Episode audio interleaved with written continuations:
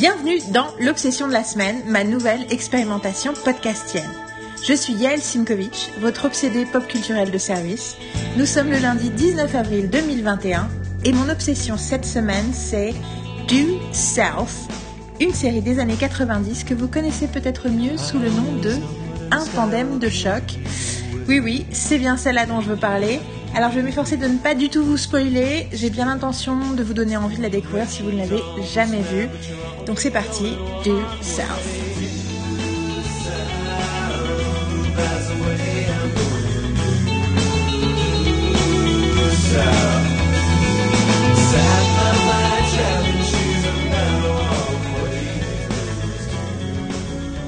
Un tandem de choc. Je mettrai ma main à couper. Je dis ça parce que je suis presque sûre de m'en souvenir, mais c'est toujours compliqué quand on est la seule personne à avoir ce souvenir. Mais je suis pratiquement sûre qu'on a vu le premier épisode avec ma mère euh, sur TF1 euh, un dimanche de fin 1996, c'est-à-dire la première diffusion de la série. Je suis pratiquement sûre qu'on l'a regardé. Il se trouve que 97, euh, c'est une année importante pour moi, donc je pense qu'effectivement j'ai découvert cette série à ce moment-là et que c'était même un rendez-vous et je pense même que ça passait le dimanche à 14h. Et, euh, et le premier épisode euh, nous avait marqué parce qu'en plus c'est pas n'importe quel premier épisode, c'est un le premier épisode de cette série, c'est un téléfilm en fait. C'est un téléfilm d'une heure et demie qui raconte, euh, c'est un premise pilot comme on dit, donc c'est un pilote qui raconte l'incident déclencheur. et avant que je vous raconte cet incident déclencheur, pour ceux qui connaissent pas la série, je vous dirais que j'ai toujours pris cette série assez au sérieux parce que je me rappelle déjà à l'époque, donc euh, en 97, euh, j'avais 16 ans et demi. Euh, et puis après, en fait, je pense, quand j'ai vu la, la, suite, donc la suite, en gros, c'est une série qui a eu deux saisons, puis ensuite qui a été annulée, et du coup, ils ont mis un an à reprendre la série. L'acteur principal a réussi à convaincre des chaînes de le faire pour une une vente directe, une syndication, ça veut dire que vente directe aux chaînes locales sans passer par un, gros network. Ce qui était particulièrement. Euh, enfin, en plus, c'est une série canadienne, mais financée par les Américains, en tout cas dans les deux premières saisons, donc du coup, le financement a dû être très différent après. Du coup, enfin, ça, met du... ça a mis du temps à revenir.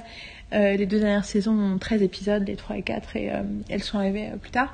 Et c'est, je, je pense que c'est quand j'ai vu ces saisons-là, à l'époque, en France, à la télé quelque part que, que j'ai réfléchi au fait que, que c'était une série vraiment intelligente.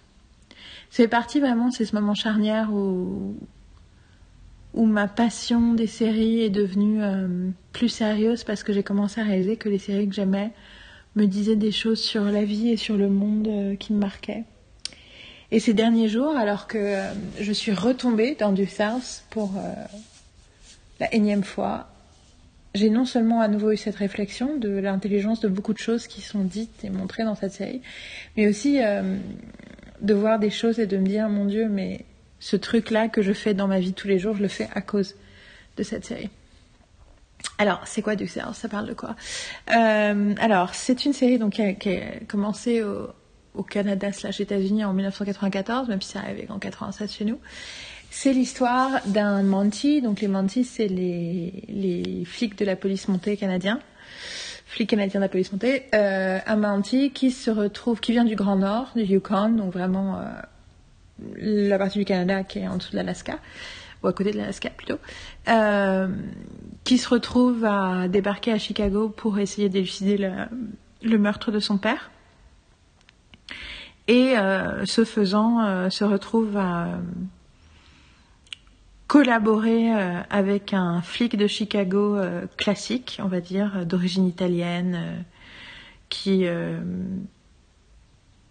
qui passe son temps, enfin, bah, disons que le Manti c'est un peu l'homme le plus poli de la terre et le flic de Chicago c'est un peu le contraire. Et, je suis en de que je ne connais pas le nom de cet acteur d'ailleurs, alors que j'ai j'adore cet acteur. Je me rappelle quand il, je l'ai vu dans les, le mec qui joue le, flic de Chicago dans les deux premières saisons. Quand je l'ai vu dans, dans, je crois que c'est le pilote ou le deuxième épisode de Homeland, je me rappelle d'avoir fait, oh, j'adore ce mec. Faut que je retrouve son nom. Bon, enfin, tout ça pour dire que ça c'est le pilote. Et à la fin du pilote, en gros, euh, ben, il a élucidé le meurtre de son, le mystère du meurtre de son père, mais du coup, ça, ce qu'il a trouvé a un peu, euh, a pas trop plu euh, à l'administration, on va dire. Et donc, euh, ils sont bien contents s'il reste à Chicago. Et donc, en gros, c'est l'histoire d'un manti du Grand Nord canadien qui est habitué à traquer des animaux au milieu de la forêt pendant des jours, qui se retrouve à vivre dans la, ville de Chicago et notamment dans ses quartiers les moins prospères.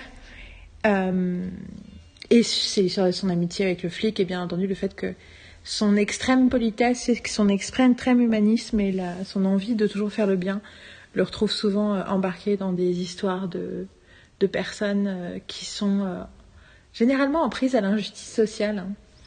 Mais quelque part, c'est l'histoire de Smonty, mais c'est aussi l'histoire du flic.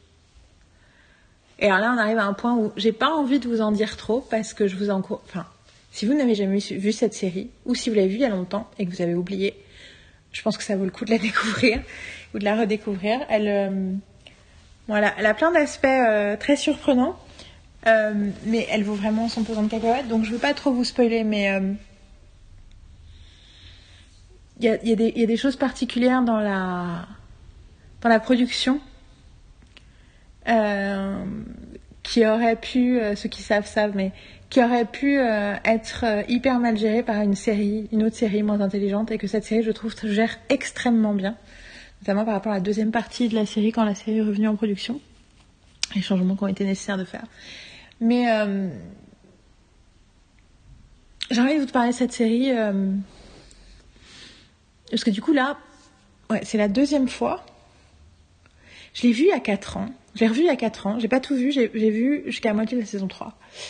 Parce que, mais je me rappelle, j'avais une sciatique épouvantable et à un moment j'ai bingé pendant des jours euh, du sans, sans voir, euh, sans, m'arrêter. Du coup, je pense que euh, passé la saison 1, j'ai vu plein de choses que dont je, qui n'ont pas vraiment imprimé, même si j'ai pris beaucoup de plaisir à l'époque. Et là, je suis en train de la revoir, j'ai repris, euh, je sais pas, euh, jeudi ou vendredi. et la raison pour laquelle j'ai pas fait mon podcast hier, le dimanche comme je souhaitais le faire, c'est parce qu'en fait j'ai passé la journée à continuer à regarder et que j'avais envie d'arriver au milieu de la saison 2 avant de parler parce que je savais qu'il y avait des gros trucs qui se passaient à la fin de la saison 1 et je voulais revoir tout ça pour vous parler euh, avec euh, les idées claires. Et euh, Et quand je revois cette série, ça me fait penser à plein de choses. Et j'ai envie de vous parler de toutes les choses auxquelles ça me fait penser. D'abord, je... mais d'abord, je vais vous parler, donner un peu plus de détails, de détails sur la série. Alors, la façon dont, pour ceux qui savent pas, j'enseigne l'écriture de série. C'est comme ça que j'appelle, en tout cas, les cours que je donne. Et un des trucs que je fais au départ, c'est que j'essaye de, définir c'est quoi un, concept. Et du coup, j'ai créé euh, un outil théorique que j'utilise qui s'appelle euh, Les piliers du concept. Et j'ai décidé que pour euh, décrire un concept et pour surtout voir si un concept, si quelque, une idée avait les éléments nécessaires pour être un concept de série, il y avait six piliers qu'il fallait prendre en compte, qui sont l'univers, donc en gros le décor, certains disent l'arène, mais je trouve que l'univers est plus important parce que un univers, c'est pas seulement un lieu, c'est aussi un, c'est pas un lieu physique, c'est un lieu métaphysique avec des règles et des limites et des codes. Et toute série, en fait, a un univers propre. Donc l'univers, euh, le sujet, qui a un peu euh, la thématique profonde, pas euh, ah c'est l'histoire d'eux, mais plutôt ça parle de quoi au fond? Euh, les personnages, les enjeux de ces personnages, qui sont généralement une variation sur le thème euh, du sujet. Euh, la formule, qui est un peu ce que j'appelle l'architecture narrative récurrente. Donc toutes les choses qui font qu'en gros, voilà, c'est de quoi on a besoin pour faire un épisode. Et, le ton. Et donc je vais vous raconter un peu du South en en passant par ce prisme-là parce que je pense que c'est intéressant. Donc l'univers, c'est l'univers de Chicago, c'est l'univers de l'injustice sociale euh, du monde urbain. Euh, il y a vraiment plein de thématiques récurrentes autour de ça, c'est-à-dire à la fois autour, par exemple, de la pauvreté, euh, autour des quartiers qui ont été abandonnés, aussi techniquement du rapport à l'habitation, du rapport à la criminalité, aussi de l'isolation et l'aliénation des hommes, enfin des hommes, des êtres humains à travers ben, l'anonymat de la grande ville. Il y a vraiment plein, plein, plein, plein de thématiques récurrentes comme ça. Donc, donc, donc l'univers, c'est c'est le paysage urbain, mais avec un prisme social de Chicago. des quartiers difficiles de Chicago, hein, c'est South Side, on passe beaucoup de temps dans South Side, donc c'est assumé. Euh, et cet univers, il a des règles. Et une des règles de cet univers de Due South, c'est euh, il y a une forme de ce qu'on appellerait le réalisme magique. C'est-à-dire qu'il y a le réalisme magique. Alors il y a plein de définitions. Il y a plein de gens. Moi, quand je parle de réalisme magique, je pense à Salman Rushdie, notamment euh, Les Enfants de minuit, qui est un livre que je vous conseille de lire parce que c'est un livre très important. C'est le livre qu'il a écrit avant les versets sataniques. Et euh, c'est un livre qui parle de l'Inde, c'est un livre qui parle de plein de choses. Et il y a des éléments de surnaturel, mais qui c'est pas le réalisme magique, c'est c'est du surnaturel qui ressemble pas à du surnaturel. L'autre exemple que je donne, c'est Cent ans de solitude, euh, le roman. Euh... D'un coup, je me rends compte que je ne sais pas, bien sûr, parce que je n'y connais rien en Amérique du Sud. Du coup, j'oublie toujours quel pays. Si c'est argentin, euh, j'ai envie de dire le roman argentin, mais je crois que c'est euh, Garcia Marquez. Je vais aller vérifier immédiatement sur Wikipédia. Vous entendrez les touches. Euh, parce que j'ai pas envie de dire de bêtises, parce que c'est pas parce que euh, je, j'aime bien travailler sans notes qu'il faut pas de temps en temps checker ce qu'on dit. Donc 100 ans de solitude. Mais euh, il y, a des, y a beaucoup en général de littérature sud-américaine, mais aussi du cinéma sud-américain qui, qui joue avec ces espèces de, de, de limites entre le paranormal et le réel. Je pense que d'ailleurs, euh, euh, je pense à The Shape of Water et euh, les films comme ça de Guillermo del Toro où il y a des éléments de réalisme magique. Euh, et du coup, il y a un truc un peu comme ça dans Flame Choc. Alors, c'est une série très euh, entre guillemets réaliste sur euh, un, un, Monty qui se retrouve tout le temps mêlé dans les histoires de. C'est bien Garcia, Gabriel Garcia Marquez, par contre, il est colombien. Voilà, donc je suis nulle. Ah, il a écrit, par contre, genre réalisme magique. Donc, euh, comme, comme ça, voilà. Et donc, l'idée du réalisme magique, c'est que c'est.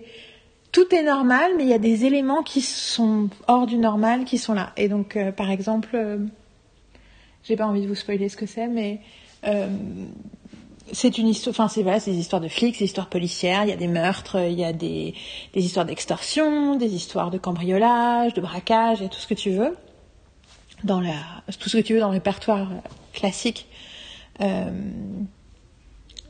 de de la série de flics, mais il y a des éléments presque surnaturels. Alors un des éléments par exemple qui est pas surnaturel mais qui est un peu disons qu'on pousse un peu les limites de la réalité, c'est le fait que euh, Fraser, donc le, le il a, il a un, il a un loup, un chien loup, mais c'est plutôt un loup, mais euh, qui vit avec lui, qui s'appelle Diefenbaker, qui est sourd, mais qui lit les lèvres. Et il a des conversations complètes avec ce chien. Et donc rien que là, on est quand même un peu en dehors de la réalité.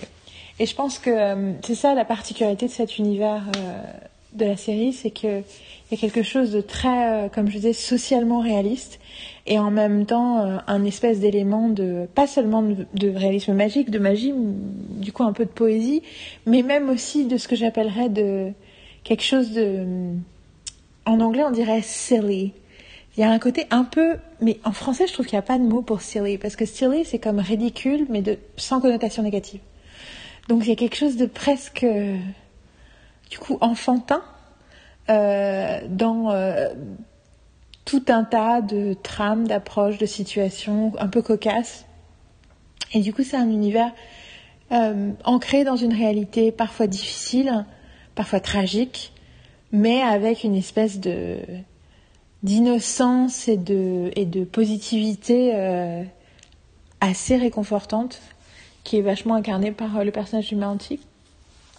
Donc le sujet, bah, je pense que c'est l'éthique. Hein.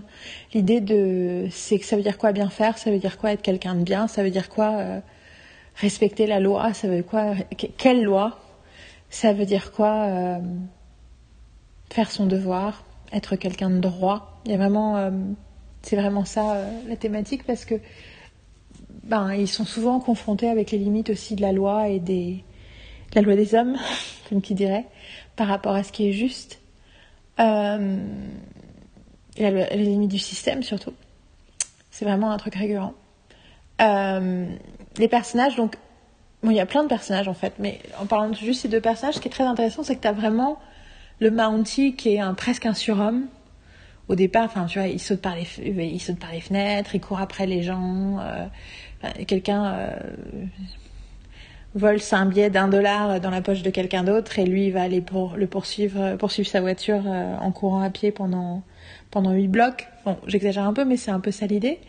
Il euh, n'y a pas de crime trop, trop petit qui ne mérite d'être défendu et en même temps, y a, il respecte la loi et en même temps, il voit aussi la, la réalité des hommes et des. quand je dis les hommes, je veux vraiment dire les hommes et les femmes, hein, de l'humain.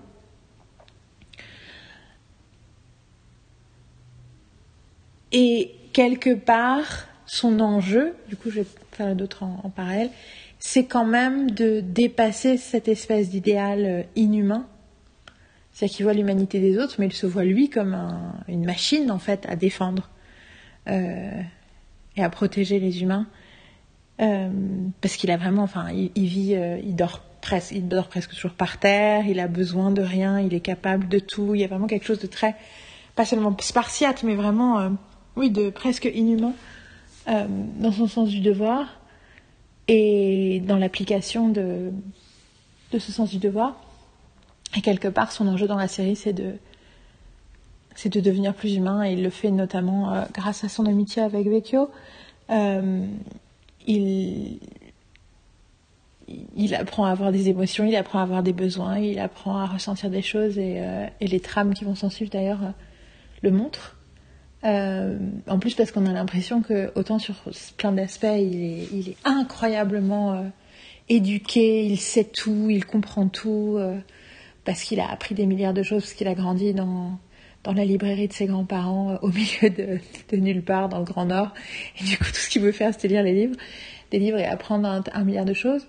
Mais mais que dans le, dans le cadre de vie sociale, il est par contre, il peut être par contre très naïf. Et donc, euh, ouais, donc quelque part, il apprend à devenir plus humain. Et de l'autre côté, euh, le détective Vecchio, c'est pas un mauvais bougre, mais au départ, il est vraiment, vraiment cynique en fait. Il est vraiment, euh... ouais, il est cynique, il est endurci. Il pense que tout est question de magouille et de business et de. Il n'est pas corrompu du tout, mais juste il croit pas euh, à la droiture des gens et il devient de plus en plus droit et de plus en plus idéaliste au contact de Fraser. Donc euh, leur enjeu, c'est de se, de se contaminer l'un l'autre. Et, euh, et c'est une très belle histoire d'amitié, vraiment. Et c'est rigolo parce que c'est pas du tout un enjeu, leur amitié. C'est dans le sens où c'est tout de suite établi. Et d'ailleurs, je, regardais le truc et au bout de l'épisode 10 déjà, ou non, à l'épisode 9, c'est la première fois que le détective euh, appelle Fléjeux son partenaire. Alors que techniquement, ils sont pas partenaires. D'ailleurs, le commissaire remarque pourquoi est-ce qu'il y a un est tout le temps là? C'est juste qu'il quand, le détective est sur une affaire, euh, le menti l'aide, et quand le menti a un problème, le détective l'aide tout simplement. Euh, parce que c'est comme ça qu'il fonctionne. Euh, et c'est très, donc c'est pas du tout un enjeu, c'est juste, c'est complètement établi, c'est là depuis le départ. Ils se sont, ils ont l'air de passer en plus la plupart de leur temps ensemble. Et euh, d'ailleurs, dans la fin de la saison 1, quand euh, quand l'un des deux rencontre une nana à un moment, c'est frappant pour l'autre que tout d'un coup bah, que tout d'un coup l'autre soit pas plus là 24 heures sur 24, quoi, parce qu'ils sont tellement habitués à être l'un avec l'autre. Donc ça c'est pour les personnages et les enjeux. La formule, alors c'est vraiment une enquête par épisode. Il y a des, il y a une forme de continuité dans le sens où on fait parfois référence à ce qui s'est passé avant, il y a quelques personnages qui, sont, qui reviennent, mais ça arrive pratiquement jamais. On est encore euh, dans la grande période, surtout dans les deux premières saisons, on est dans la grande période de la série, de la série à intrigue bouclée, quoi. C'est-à-dire que euh, ça n'évolue pas énormément. Et eux, ils évoluent, je trouve, psychologiquement, mais par contre, euh, il n'y a pas vraiment de trame au long cours. Et franchement, c'est pas grave. Moi, je n'en ai pas besoin. Et le ton, alors c'est ça qui est très intéressant, c'est que le ton, c'est vraiment un hybride entre quelque chose de très sérieux, parce que la série prend la question de l'éthique très enfin vraiment vraiment au sérieux. Et quand je dis la question de l'éthique, je veux dire, c'est pas une éthique euh, évidente, euh, claire, euh, facile en fait. C'est, il y a des vraies questions morales que les personnages eux-mêmes doivent explorer. Et en partie nos personnages principaux, mais en partie surtout la première saison, en partie aussi simplement les personnages qui sont les personnages de l'intrigue de l'épisode où, Fraser essaie de les aider en, étant, en les protégeant généralement d'un danger physique, euh, mais euh, finalement aussi en leur montrant un miroir d'eux-mêmes et en les laissant mettre aussi de leur euh, destin, en les mettant face à la responsabilité de leur libre arbitre en fait. Donc ça crée, il y a des vrais dilemmes moraux tout le temps. Et je trouve que ça parle de, ça parle de plein de choses. Moi, ça me fait, ça me fait, ça me fait réfléchir à plein de choses. Ça me fait, je, en gros, autour de la responsabilité individuelle, de plein de façons différentes. Euh, J'ai pas envie de rentrer dans les détails parce que je veux pas vous spoiler. Euh, donc il y a ce truc très sérieux et comme j'ai dit, il y a le côté un peu cocasse, silly, euh, que parfois Benton est d'une naïveté ahurissante. Mais il y a aussi une volonté d'avoir vraiment des éléments de, de burlesque, quoi, de leur situation improbable, complètement euh, à moitié loufoque. Euh, il y a Leslie Nielsen, celui qui a fait, qui est célèbre pour tous les films de parodie, qui joue un, rôle dans un épisode au début de la saison 1. Et c'est, euh, il fait un rôle hyper sérieux. C'est un épisode hyper sérieux où il y a un, taré, euh, criminel taré qui lui court après et qui veut l'assassiner et tout. Enfin, on est dans un truc euh, assez dark. Et de temps en temps, il y a des blagues où t'es là. C'est clairement en plus une référence au film de Leslie Nielsen. Et c'est vraiment des blagues de, films de parodie. Et t'es là, ok. Donc en fait, ok, vous n'avez pas peur de faire dans l'hybride. Et il y a beaucoup, beaucoup de ça. Et notamment autour de de, du personnage de Ray, euh, le détective qui se plaint toujours de se faire embarquer dans les missions euh, casse-cou et totalement euh, ahurissantes de, de son pote le Manti. Et, et c'est un acteur, je, vais chercher le nom de l'acteur parce que ça m'énerve de pas l'avoir. J'ai l'impression qu'il s'appelle Marciano, mais je sais pas si c'est ça. Et, et il est vraiment, il est vraiment à mourir de rire, ce type. Alors, Due South, comment il s'appelle? Il s'appelle Marciano, David Marciano, exactement. Euh, ouais. En regardant cette série ces derniers jours, donc j'ai vu euh, boum, 34 euh, épisodes, 35 épisodes sur les 67 de la série en l'espace de 4 jours. Non, je n'ai pas de maladie, c'est comme ça, mon cerveau fonctionne comme ça.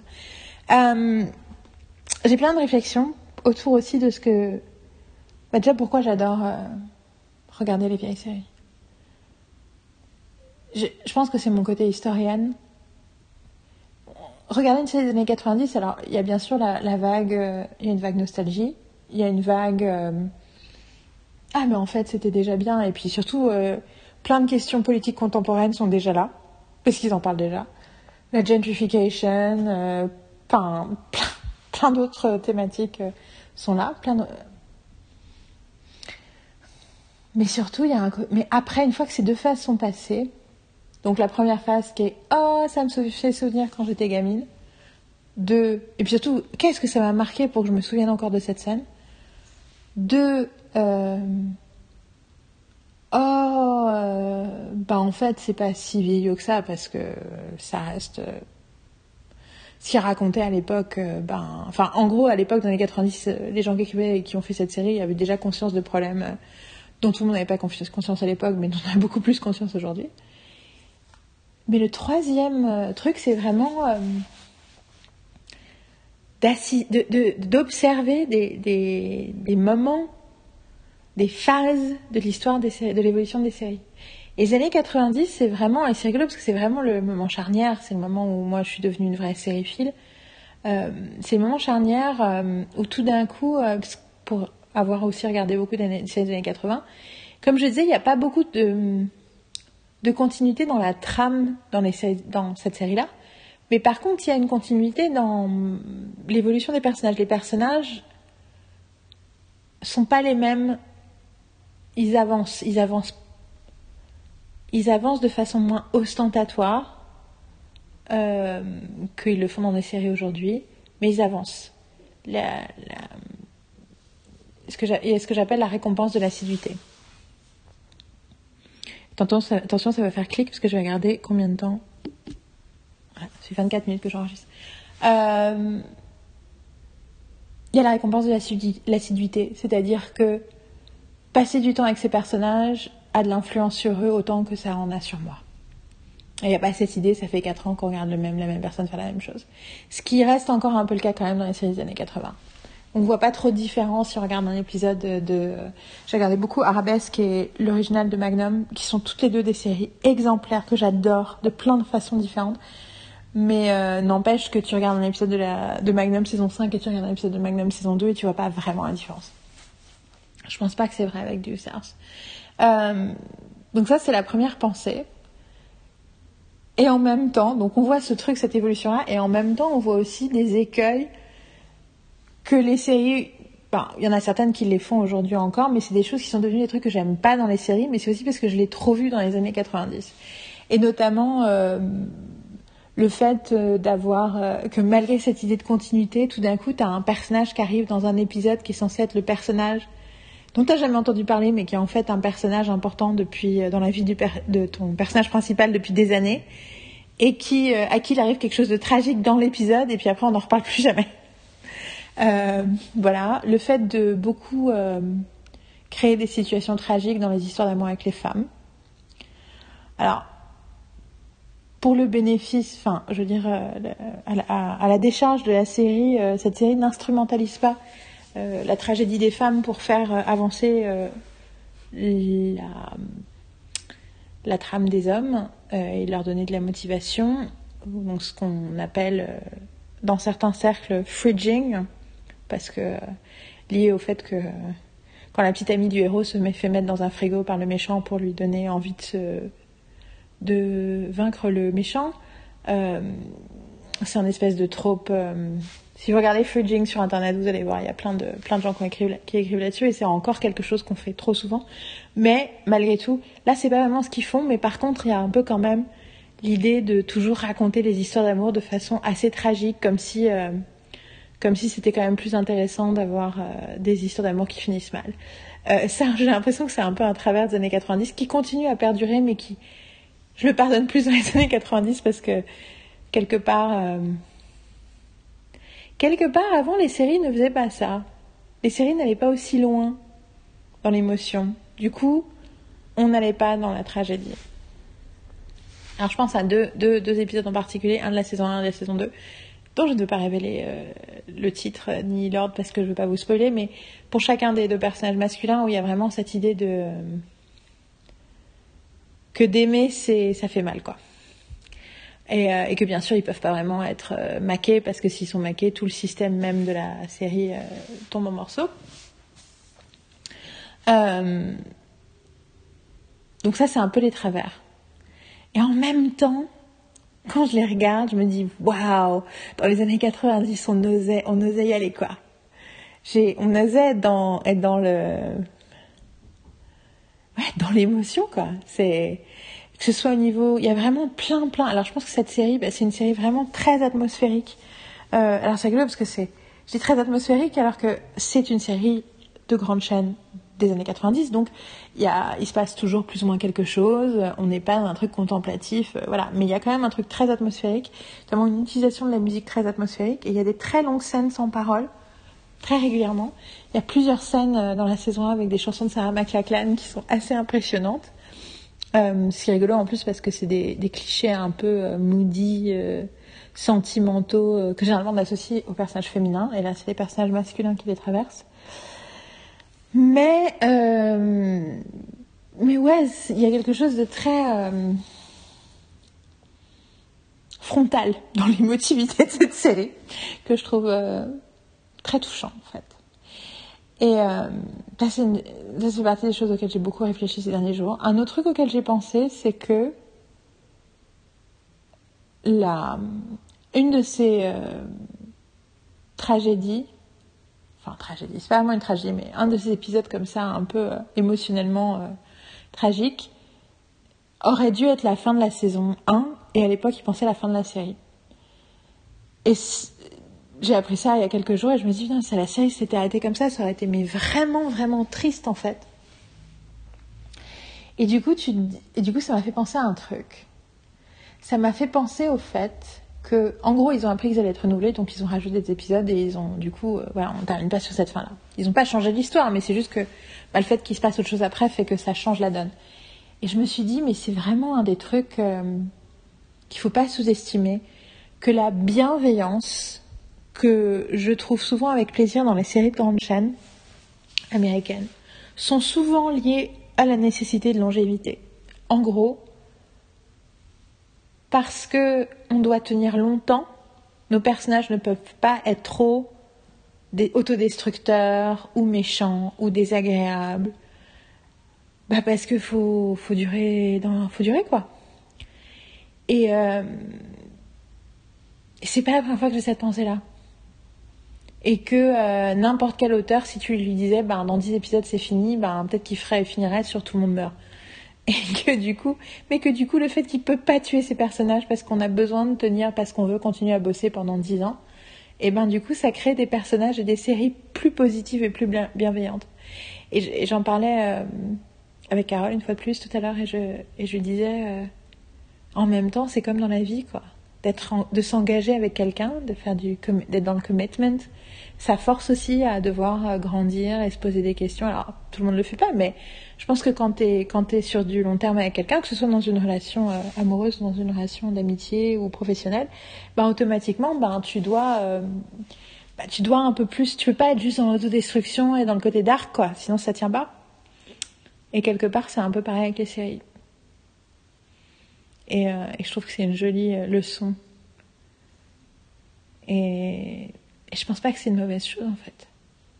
Ce qui, euh, une fois de plus, renforce l'idée que l'aspect commercial n'est pas antithétique à la à l'aspect positif et nécessaire d'une œuvre d'art.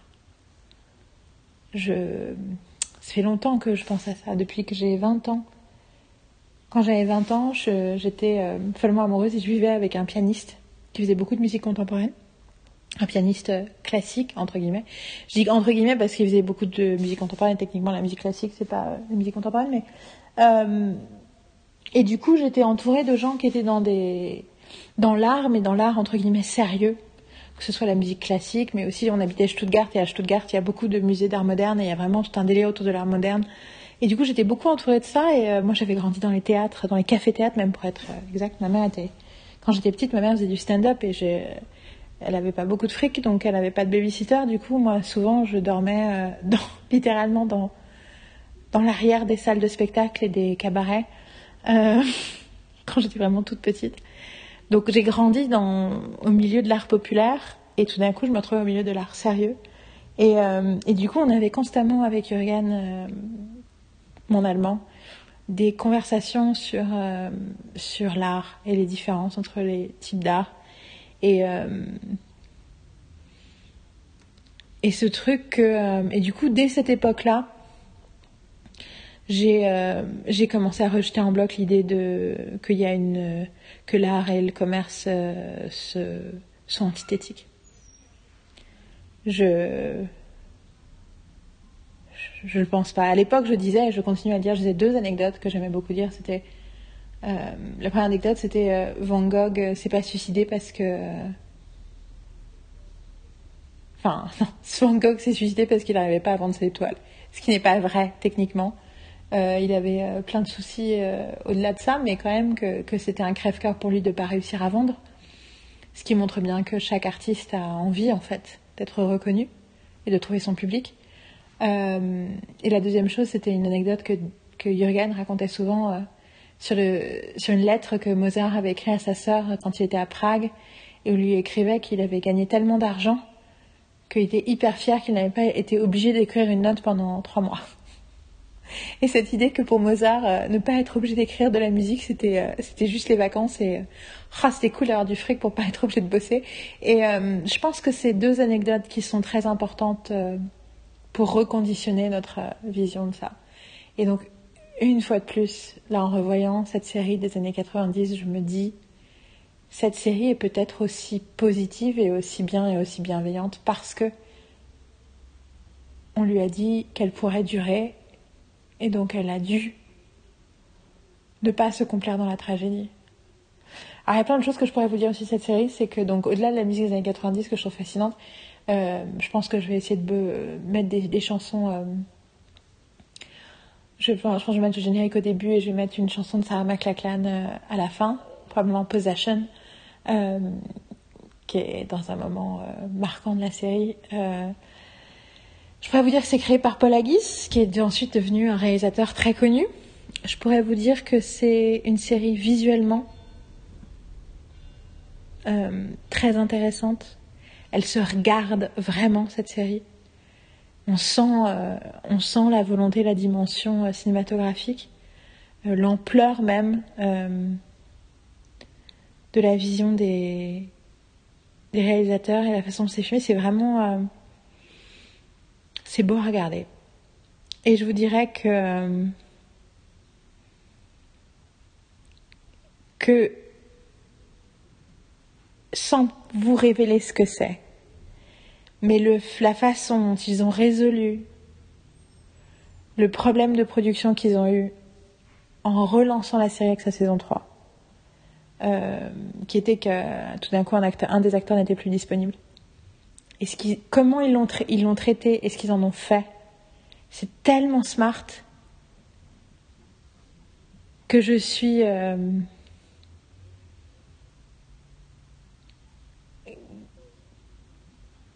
que je suis encore admirative de ça. Et chaque fois, j'y pense en fait. Chaque fois que je pense à toutes les séries qui font des trucs qui jump the shark, comme on dit, c'est-à-dire que les séries qui font des trucs impardonnables et qui deviennent pas crédibles, je pense à toutes ces séries qui arrivent à relever ce genre de défi. Alors je suis sûre qu'il y a des gens qui trouvent ça ridicule et oh ouais non mais euh, c'est bon on n'y croit pas, j'en suis sûre. Mais je trouve que pas, quand même ils ont réussi à bien assurer le truc. Et euh, ils en pas euh, ont pas seulement fait une pirouette, ils ont fait quelque chose qui raconte quelque chose et que je trouve très touchant et, très beau. Et, euh, et, il se trouve que, euh, en plus, euh, l'acteur qui arrive dans la saison 3, c'est un autre acteur que j'adore.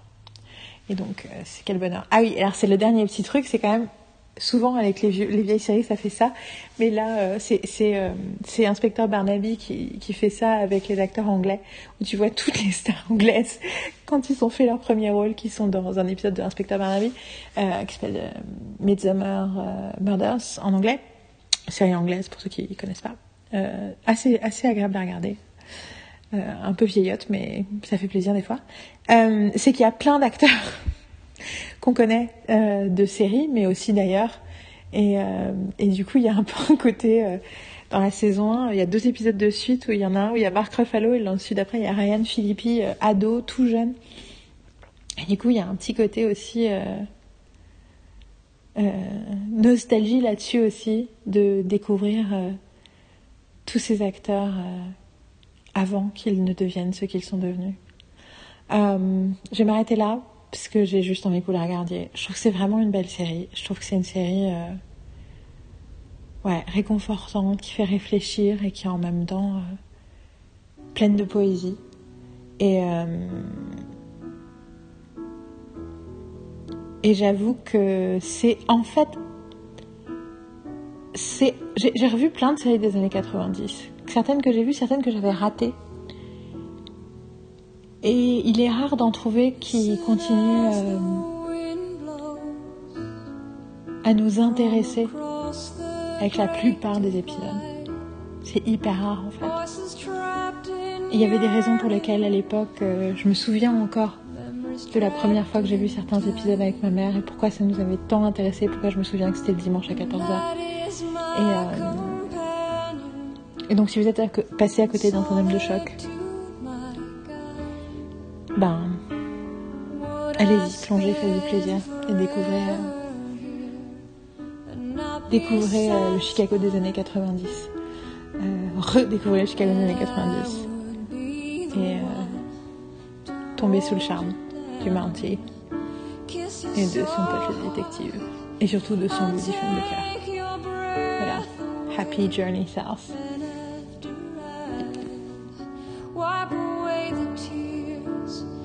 close.